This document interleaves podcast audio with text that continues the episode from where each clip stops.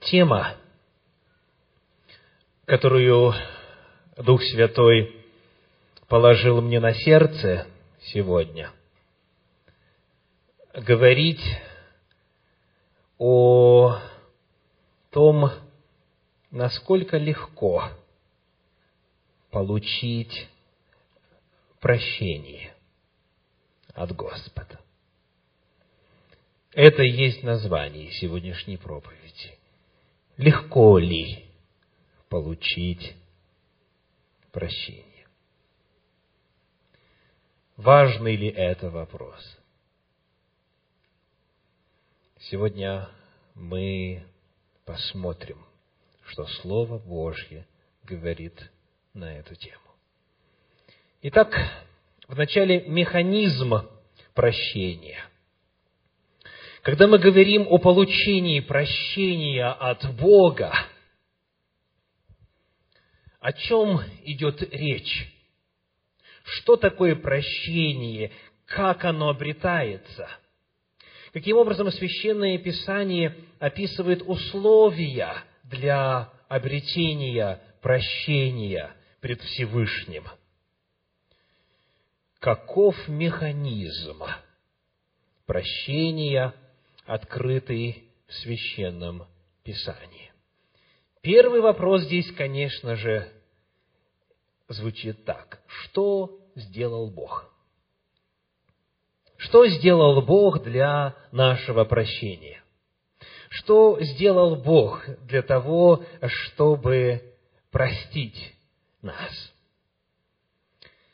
В Евангелии от Иоанна, в третьей главе, 17 стих, на этот вопрос отвечает так. Иоанна, третья глава, 17 стих. Ибо не послал Бог Сына Своего в мир, чтобы судить мир, но чтобы мир спасен был через Него. Священное Писание сообщает о том, что Бог Сына Своего послал в мир. И вот вопрос – для чего Он его послал? Чтобы мир спасен был через Него. Чтобы кто спасен был через Него? Чтобы мир спасен был через Него. Можете ли вы дать определение термину «мир»? Какой религии это относится, из имеющихся на земле? какой деноминации внутри этой религии это относится, из имеющихся на земле? Термин «мир» не означает верующих, термин «мир» не означает представителей какой-то определенной религии или определенной деноминации. Мир означает всех землян. Мир означает все население земли. Вот это Божья цель. Он послал Сына Своего, чтобы мир спасен был через Него. Это была цель. Но вы знаете, по крайней мере, в вашем опыте, что цели не всегда удаются. Не всегда достигаются. Вы что-то хотите сделать, но не всегда получается. Достиг ли Бог этой цели? Чтобы мир спасен был через Иисуса Христа, Сына Божьего. Давайте посмотрим еще на один отрывочек. Первое послание Иоанна, вторая глава, первый стих. Первое Иоанна, вторая глава, первый стих. «Дети мои, сие пишу вам, чтобы вы не согрешали. А если бы кто согрешил, то мы имеем ходатая пред Отцом Иисуса Христа, праведника. И далее стих второй. Он есть умилостивление за грехи наши, И не только за наши, но и за грехи всего мира. Итак, удалось ли Богу достичь своей цели? Он есть Иисус Христос. Умилостивление не только за наши грехи, пишет Иоанн, не только за грехи тех, кто поверил в Него. Он есть умилостивление за грехи всего мира. Верите ли вы в это? Что за грехи всего мира жертва принесена. Аминь. Еще одно удивительное в этом отношении заявление мы находим во втором послании Коринфянам в пятой главе, в стихах 14 и 15. 2 Коринфянам 5 глава, стихи 14 и 15. «Ибо любовь Христова объемлет нас, рассуждающих так. Если один умер за всех, то все умерли, а Христос за всех умер. Жертва Иисуса Христа была принесена за всех, за грехи всего мира.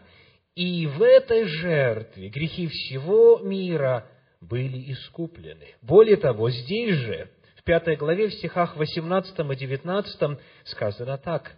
«Все же от Бога и Иисусом Христом, примирившего нас с собою и давшего нам служение примирения, потому что Бог во Христе примирил с собою...» Что дальше? «Примирил с собою мир». Вслушайтесь. Не только лишь тех, кто в церкви, не только лишь тех, кто уверовал в Него. Он во Христе примирил с собою мир, не вменяя людям преступлений их, и дал нам слово примирения. Итак, Божье действие в отношении вопроса, который мы рассматриваем сегодня, легко ли получить прощение является всеобъемлющим, всеохватывающим. Нет ни одного человека на земле, за грех которого и преступление которого не была бы принесена жертва умилостивления. Нет ни одного, кто не был бы примирен с Богом, согласно прочитанным отрывкам священного Писания. Звучит ли это как благая весть, как добрая весть? Бог уже это сделал. Он весь мир примирил с собою в жертве Агнца Божия Иисуса Христа. И это всеобъемлющая природа жертвы касается не только всего населения земли, эта всеобъемлющая природа распространяется также и на все времена. Ведь эта жертва была принесена в первом веке нашей эры. И, допустим, как-то еще можно было бы понять, что ею были искуплены грехи, которые были соделаны от Адама до Голговской жертвы. Уже совершенные грехи были оплачены но удивительная весть Священного Писания заключается в том, что не только грехи, сделанные до креста, были оплачены, но и те, которые начали совершаться после этой жертвы. И в начале 21 века совершающиеся грехи сейчас, сегодня, теми, кто находится за пределами этого зала – и грехи, которые, возможно, некоторые из вас прямо сейчас совершают в уме, в сознании, и за эти грехи Иисус Христос принес свою жертву. Жертва Иисуса Христа удивительна в том, что она покрывает и ваши грехи прошлые, ваши грехи настоящие и ваши грехи будущие. Ваши грехи будущие. Представляете? Вот задумайтесь. Если я задам вам вопрос, умер ли Христос за ваши грехи? Как правило, вы подразумеваете в ответе на этот вопрос, какие грехи? Прошедшие, естественно. Вы верите в то, и слава Богу, что, наверное, практически все верят в то, что Бог простил ваши прошлые грехи. Но вопрос, а ведь это уже произошло после того, как Он умер. Так или нет? Почему вы считаете, что ваши грехи тоже прощены? Вас еще не было тогда, когда жертва была принесена. Библия учит нас тому, что не только прошлые грехи, в смысле до Голгофы, и все будущие грехи прямо до второго пришествия Иисуса Христа прощены, но это же верно и в личном отношении. Это значит, что и завтрашние ваши грехи, и те, которые, если по милости Божьей вы проживете еще лет пять, десять, тридцать, сто и так далее, и те все грехи тоже прощены. Вот это благая весть. Это суть Евангелия. Возможно ли это? В послании к евреям в 10 главе, 14 стих, делает очень важные в этом отношении заявления. Евреям 10 глава, стих 14. «Ибо Он одним приношением навсегда сделал совершенными освящаемых». Термин «навсегда» означает «до скончания века». Это означает не только прошлые, но и будущие грехи. Иисус Христос отдал себя в жертву, и ею весь мир примирил с собою, Он является умилостивлением за грехи всего мира, Он был послан для того, чтобы мир был спасен через него. Эта жертва всеобъемлющая с точки зрения всего населения земли и с точки зрения времени на все времена, и прошедшие, и настоящие, и будущие. Итак, это наша отправная точка. Бог уже простил все грехи всего мира на все времена во Христе Иисусе. Вот это Бог сделал.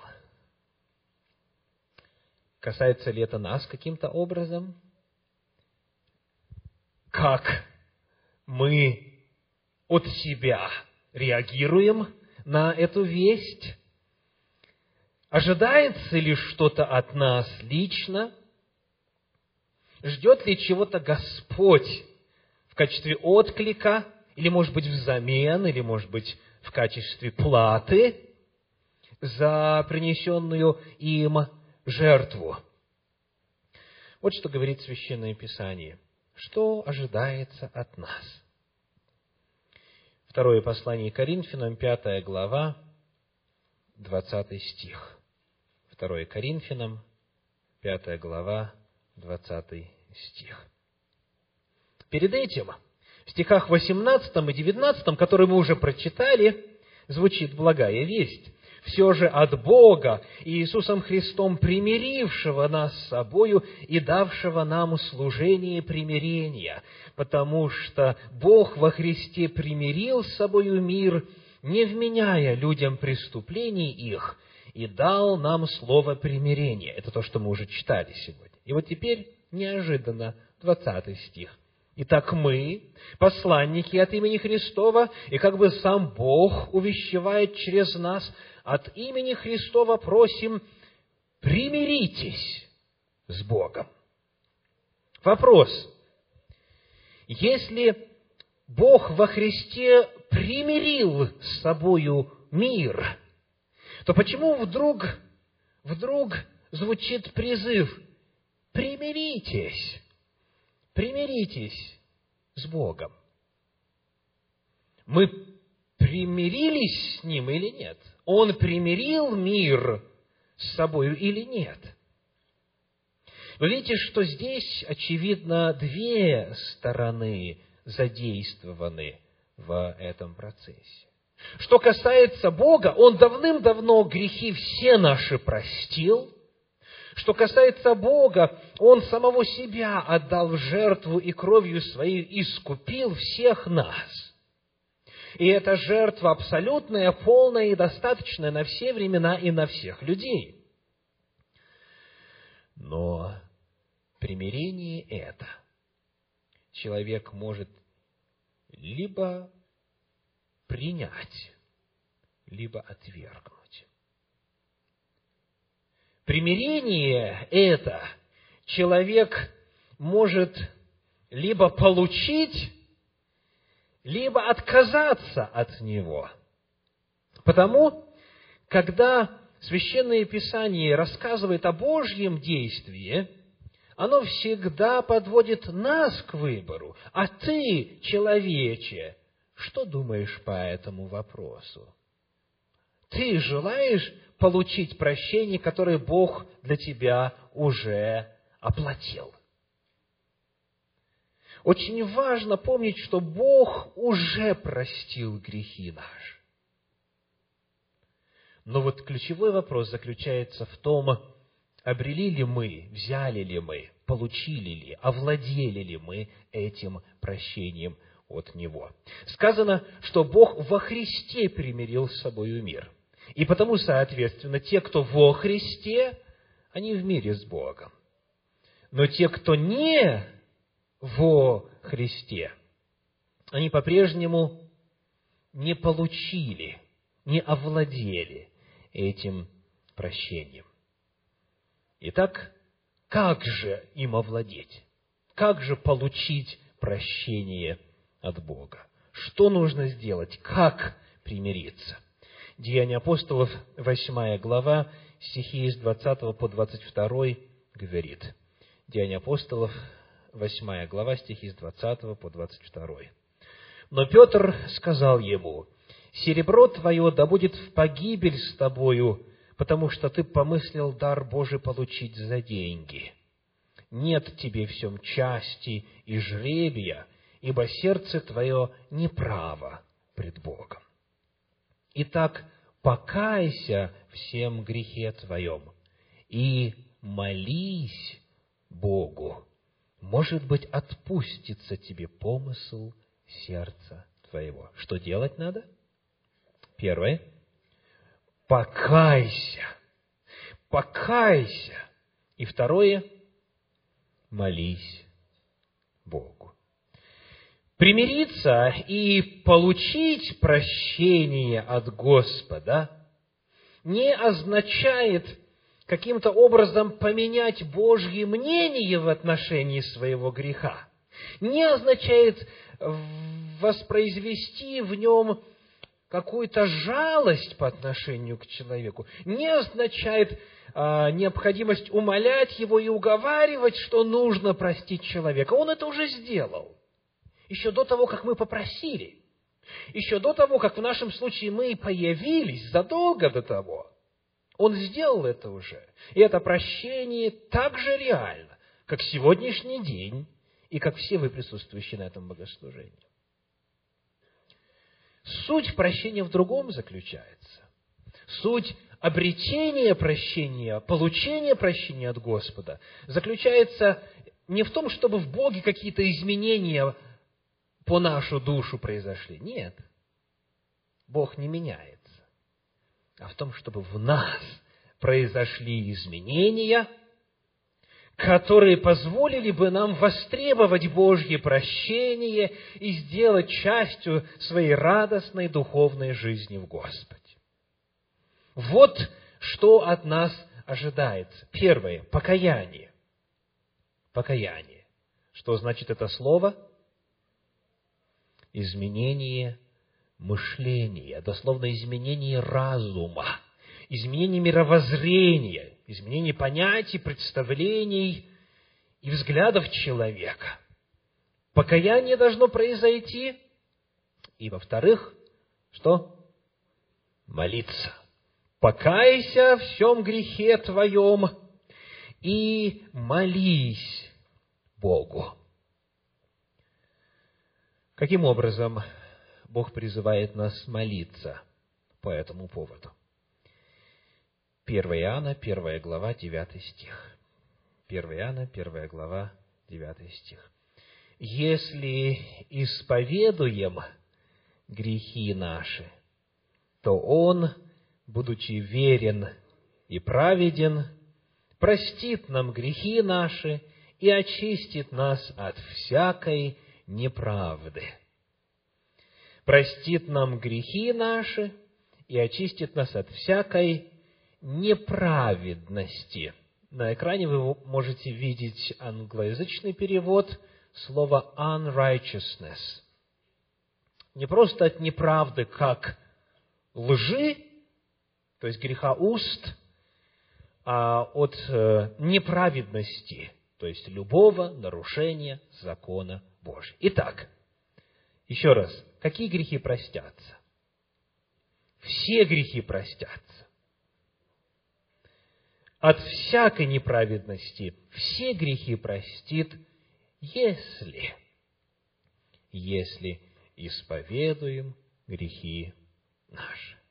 Итак, в момент покаяния, то есть осознания и признания человеком своего греха и своих грехов, в момент исповедания этого греха в молитве и просьбы о прощении, человек получает, человек овладевает, человек принимает от Бога прощение, которое уже оплачено жертвой Агнца Божья Иисуса Христа.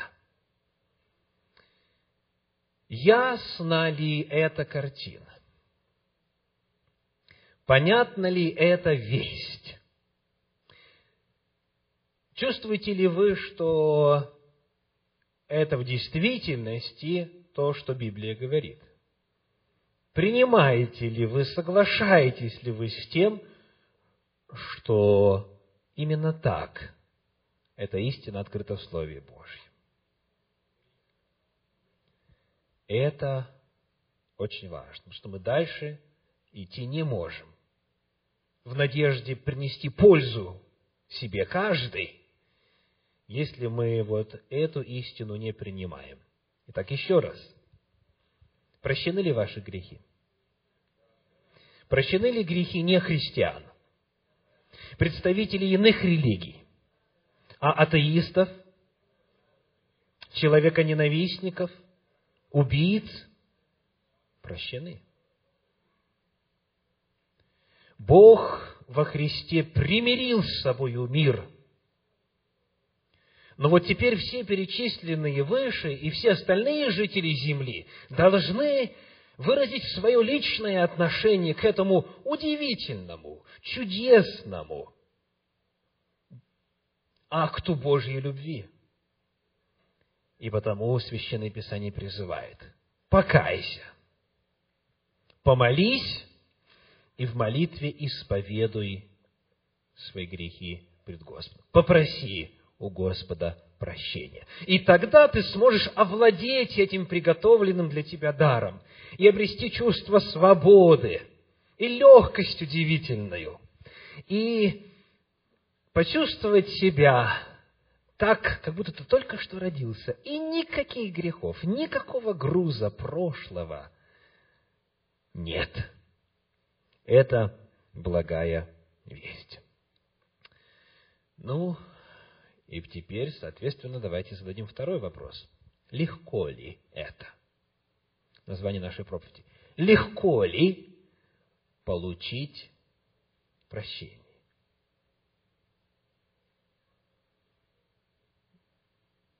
легко или нелегко. Вы знаете, что есть те, кто критикует Библию в этом отношении, и тех, кто верит Слову Божию, когда то описывает путь спасения. Критикует как? Люди говорят, слишком легкий путь спасения. Подумаешь, прощение попросить. Да? Велика задача. Человек, возможно, был вором, клеветником, убийцей и так далее, и так далее. И что? Приди, склонись в молитве, попроси, и все? Этих грехов нет? Очень многим трудно эту мысль принять. Им кажется, что это какая-то упрощенная, какая-то сказочная картина. Просто попросить прощения, и все твои тяжкие отпустятся. Как-то несерьезно звучит, полагают некоторые. Однако, на самом деле это так легко. Так ли это легко попросить прощения за свою вину? Ну, давайте я вас спрошу. Пытались когда-нибудь это сделать? Подойти к тому, с кем вы в ссоре, неважно, он вас обидел или она, или вы ее, или его обидели, увидеть здесь долю своей вины и подойти попросить прощения. Насколько это легко сделать? Смотрите, что происходит. Как правило, как правило, мы не хотим, чтобы нас считали виновными в том, в чем мы себя не признаем виновными. Так? И месяцами, и годами, и десятилетиями Люди не просят прощения друг у друга, потому что пребывают в уверенности касательно своей невиновности. То есть, иными словами, с какой стати буду просить прощения, это она меня оскорбила. Первая. Я потом тоже в долгу не осталась, конечно же, но она начала. Она начала. Легко или трудно просить прощения. Легко или трудно? Оказывается, даже притворно попросить прощения. И то очень трудно. Потому что у нас есть опасение, что этот человек подумает, что мы на самом деле признаем свою вину. Фу. А позволить, чтобы о нас так думали, что мы виноваты, это очень трудно. Хотя есть и умельцы, есть лицедеи, которые просят прощения и направо, и налево, и уже профессионализма добились в этом. На самом деле не имея этого в виду. Но, как правило, человек чтобы попросить прощения, должен для этого серьезнейшим образом созреть. Это не так легко, как может показаться на первый взгляд. Да, вроде бы сказал слова, признал свою вину, что тут? Нет, говорит большинство жителей Земли, давайте вначале разберемся. Если я и виноват, то не в первую очередь, а и дальше прилагается список. Потому на практике оказывается, что просить прощения не так-то легко. Тем более, когда мы исследуем внимательно, какой просьбы о прощении ожидает от нас Бог. Он очень конкретно описал природу этого прошения о прощении.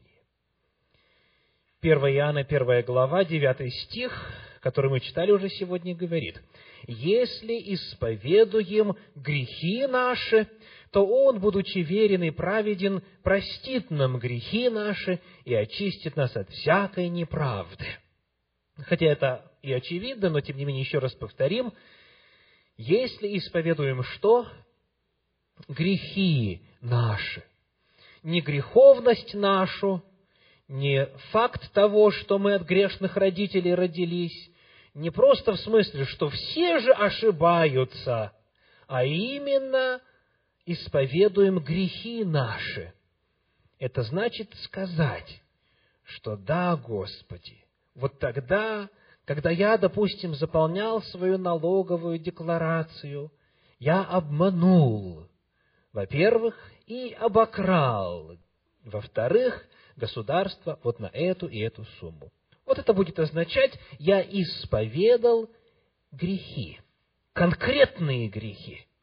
Это будет означать, да, Господи, вот тогда, когда мы собрались на субботнем обеде после богослужения, я ходил, несмотря на то, что сидел переносчиком в народе своем, в нарушении Твоей воли. И я вот о ней и о нем сказал вот это и это, это есть грех, Господь. Я сожалею об этом грехе. Я прошу, прости этот грех. Итак, во-первых, просьба о прощении должна быть какой? Конкретной. Просьба о прощении должна быть конкретной. Если человек просит в общем, если он просит ни о чем, по сути, то он ничего и не получает. Потому, когда человек решился встать пред Господом на молитву, чтобы получить от Него прощение, он должен о конкретном грехе попросить прощения и конкретный грех исповедать. Как я говорил уже ранее, такая форма, как э, «если я вас чем-нибудь обидел, простите ради Христа», категорически не приемлется Богом. Человек, говорящий, если я тебя обидел, фактически что делает?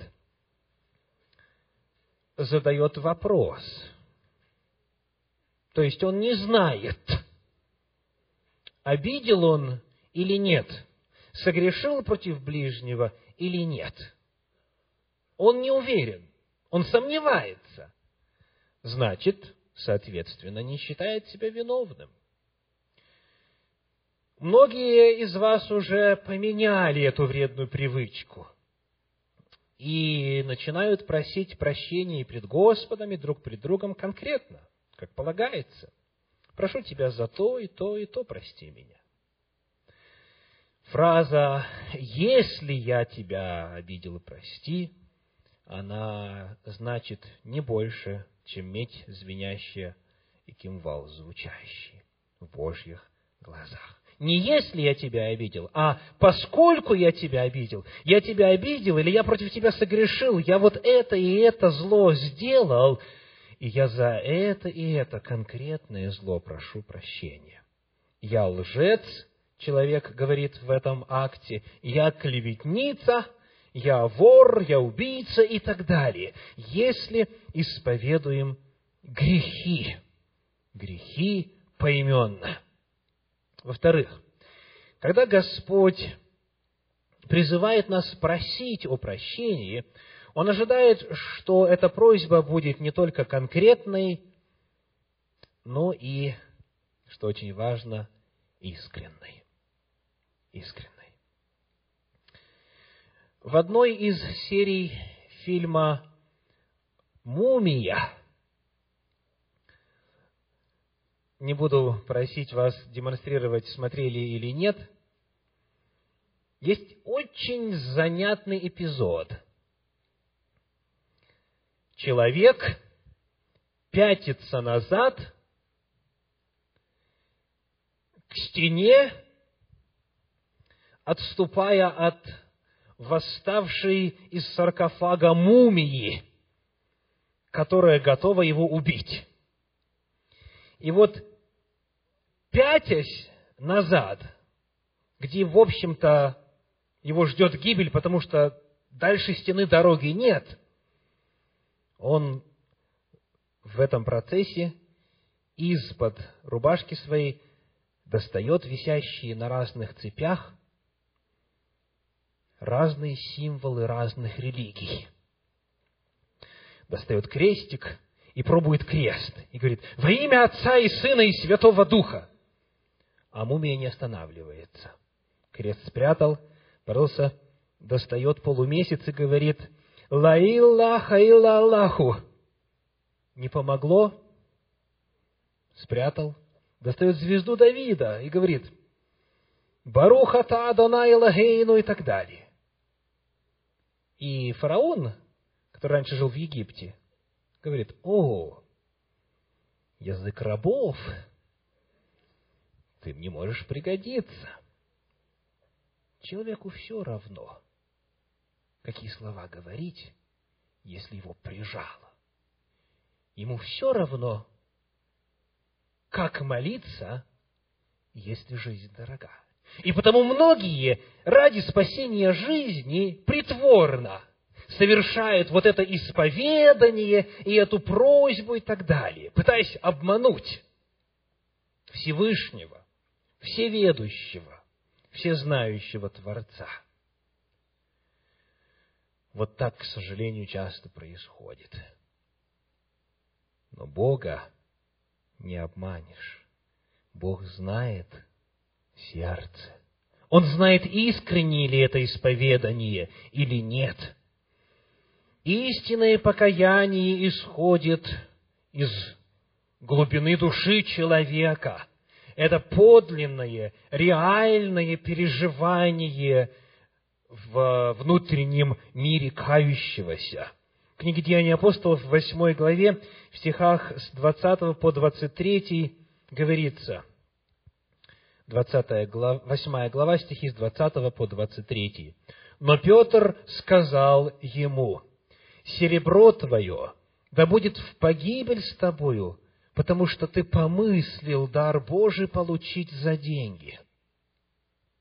Нет тебе всем части и жребия, ибо сердце твое, обратите внимание, ибо сердце твое неправо пред Богом. 22 стих. Итак, покайся всем грехе твоем и молись Богу. Может быть, отпустится тебе помысел сердца твоего. Вы видите, на каком уровне происходит очищение. Это должно быть от сердца. Эта молитва, эта просьба о прощении должна быть искренней.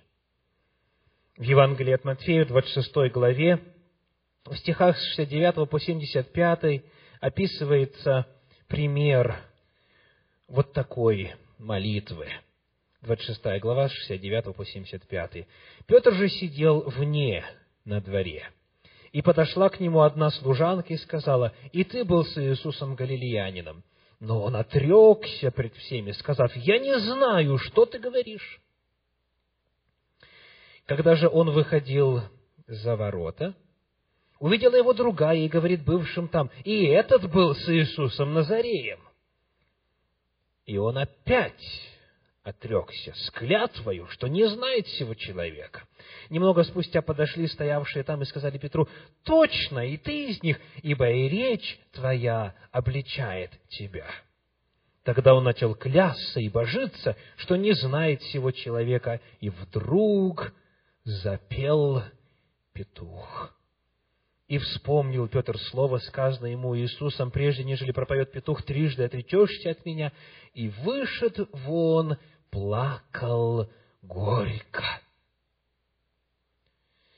Покаяние, которое идет от сердца, оно обязательно включает в себя и эмоции. Оно искренно, оно чисто сердечно, оно по своей природе непритворно. Как говорит в послании к евреям в 10 главе, стих 22, евреям 10 глава, 22 стих, да приступаем с искренним сердцем, с полною верою, краплением очистивши сердца от порочной совести и омывши тело водою чистою. Приступаем как? С искренним сердцем, с полною верою, краплением очистивши сердца от порочной совести. Все это термины, которые показывают, что измерение прощения включает в себя внутреннее естество человека. Итак, коль скоро есть вот эти минимальные требования о том, что эта просьба должна быть какой? Конкретной, во-вторых, искренней, то в конечном итоге получается следующее.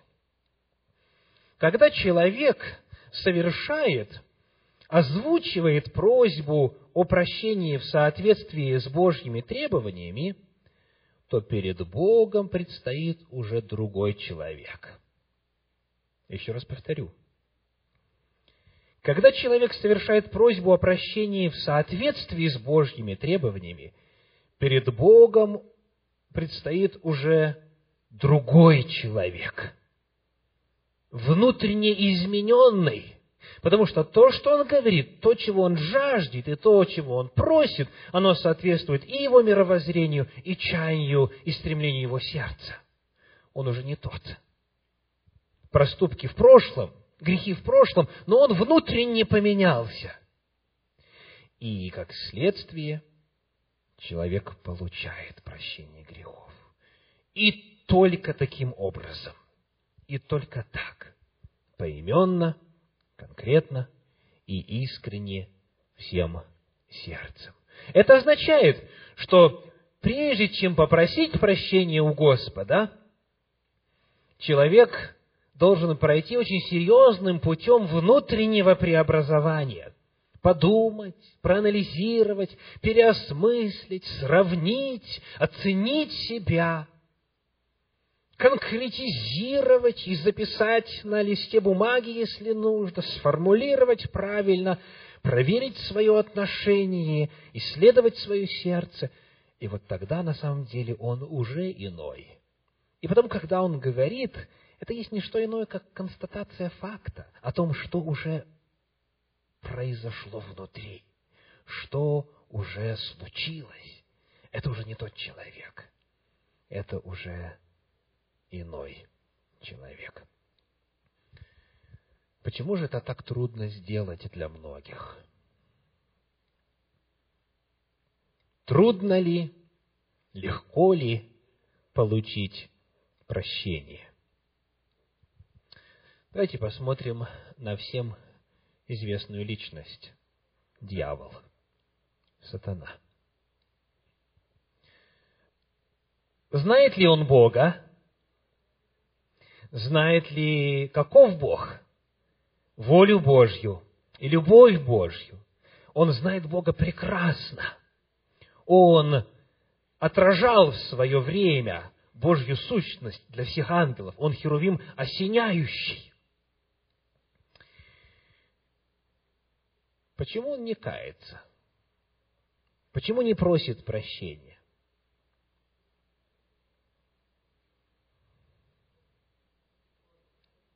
Я слышу ответ гордость. Что еще? Здесь, пожалуй, только синонимы можно добавить. Самомнение, может быть, самоуверенность, самовлюбленность очень хороший, да? Упорство. Слишком далеко зашел. Это Библия называет ожесточение ожесточение сердца. То есть, при всех данных, при всем знании нет желания признать свои грехи и помолиться.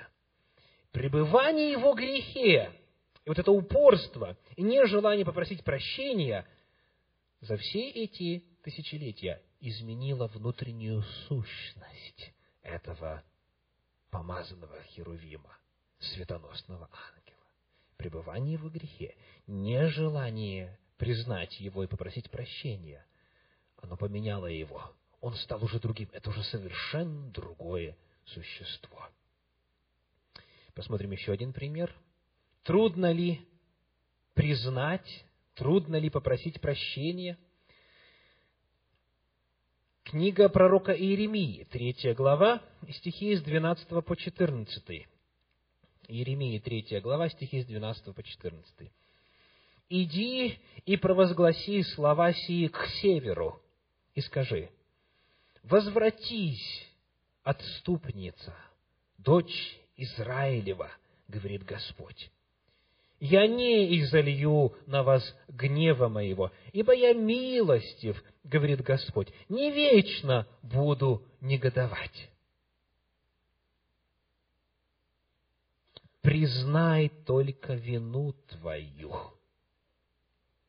Признай только вину твою, ибо ты отступила от Господа Бога твоего и распутствовала с чужими под всяким ветвистым деревом, а гласа моего вы не слушали, говорит Господь. Возвратитесь, дети-отступники, говорит Господь, потому что я сочетался с вами и возьму вас по одному из города, по два из племени, и приведу вас на Сион. Уникальный отрывок в целях нашей темы. Бог говорит, что прощение есть. Я не вечно буду гневаться. Я не вечно буду изливать гнев. Не вечно буду негодовать. Что нужно сделать? Только начало 13 стиха. Давайте прочитаем вслух вместе. Признай только вину твою. Готовы? Признай только вину твою. Казалось бы, легко. И что же результат? Сколько признает?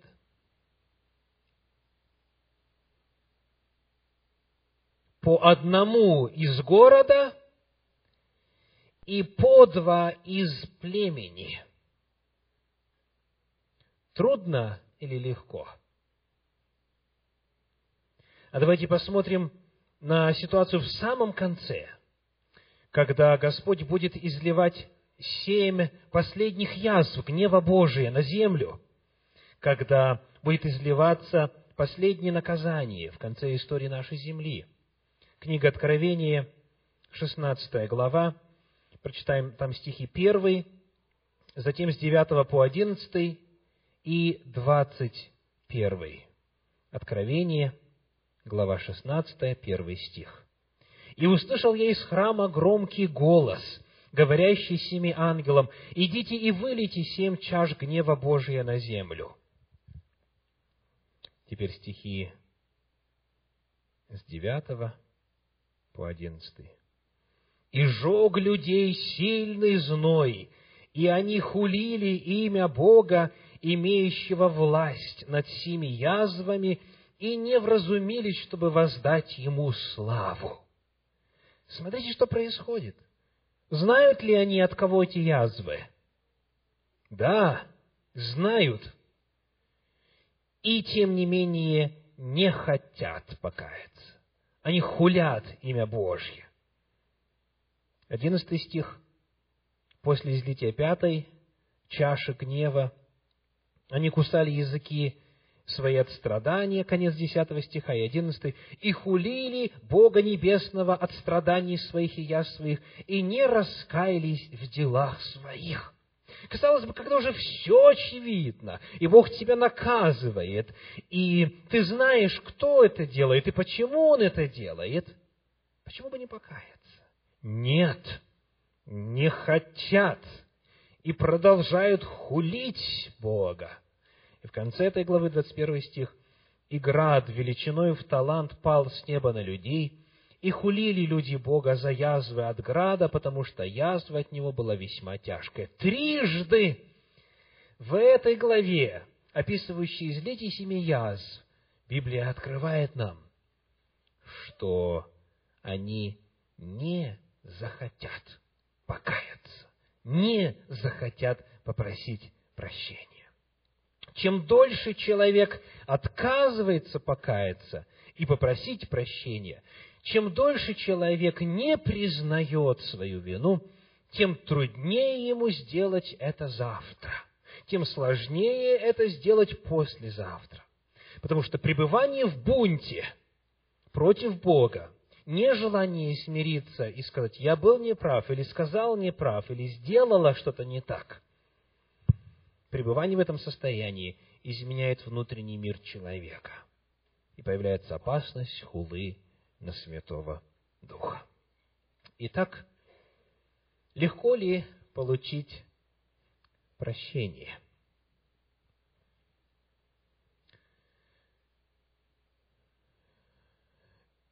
Чем дольше мы ждем, тем труднее это будет сделать. И потому, дорогие, если вы знаете что-то за собою, свой грех в отношении человека, ложь какую-нибудь, фальсификацию, воровство, что бы это ни было, если вы знаете за собой грех против человека или грех против Всевышнего, знайте, что Бог приготовил для вас прощение. Бог уже вас простил. Но вам нужно это прощение получить, его затребовать, им овладеть, его обрести.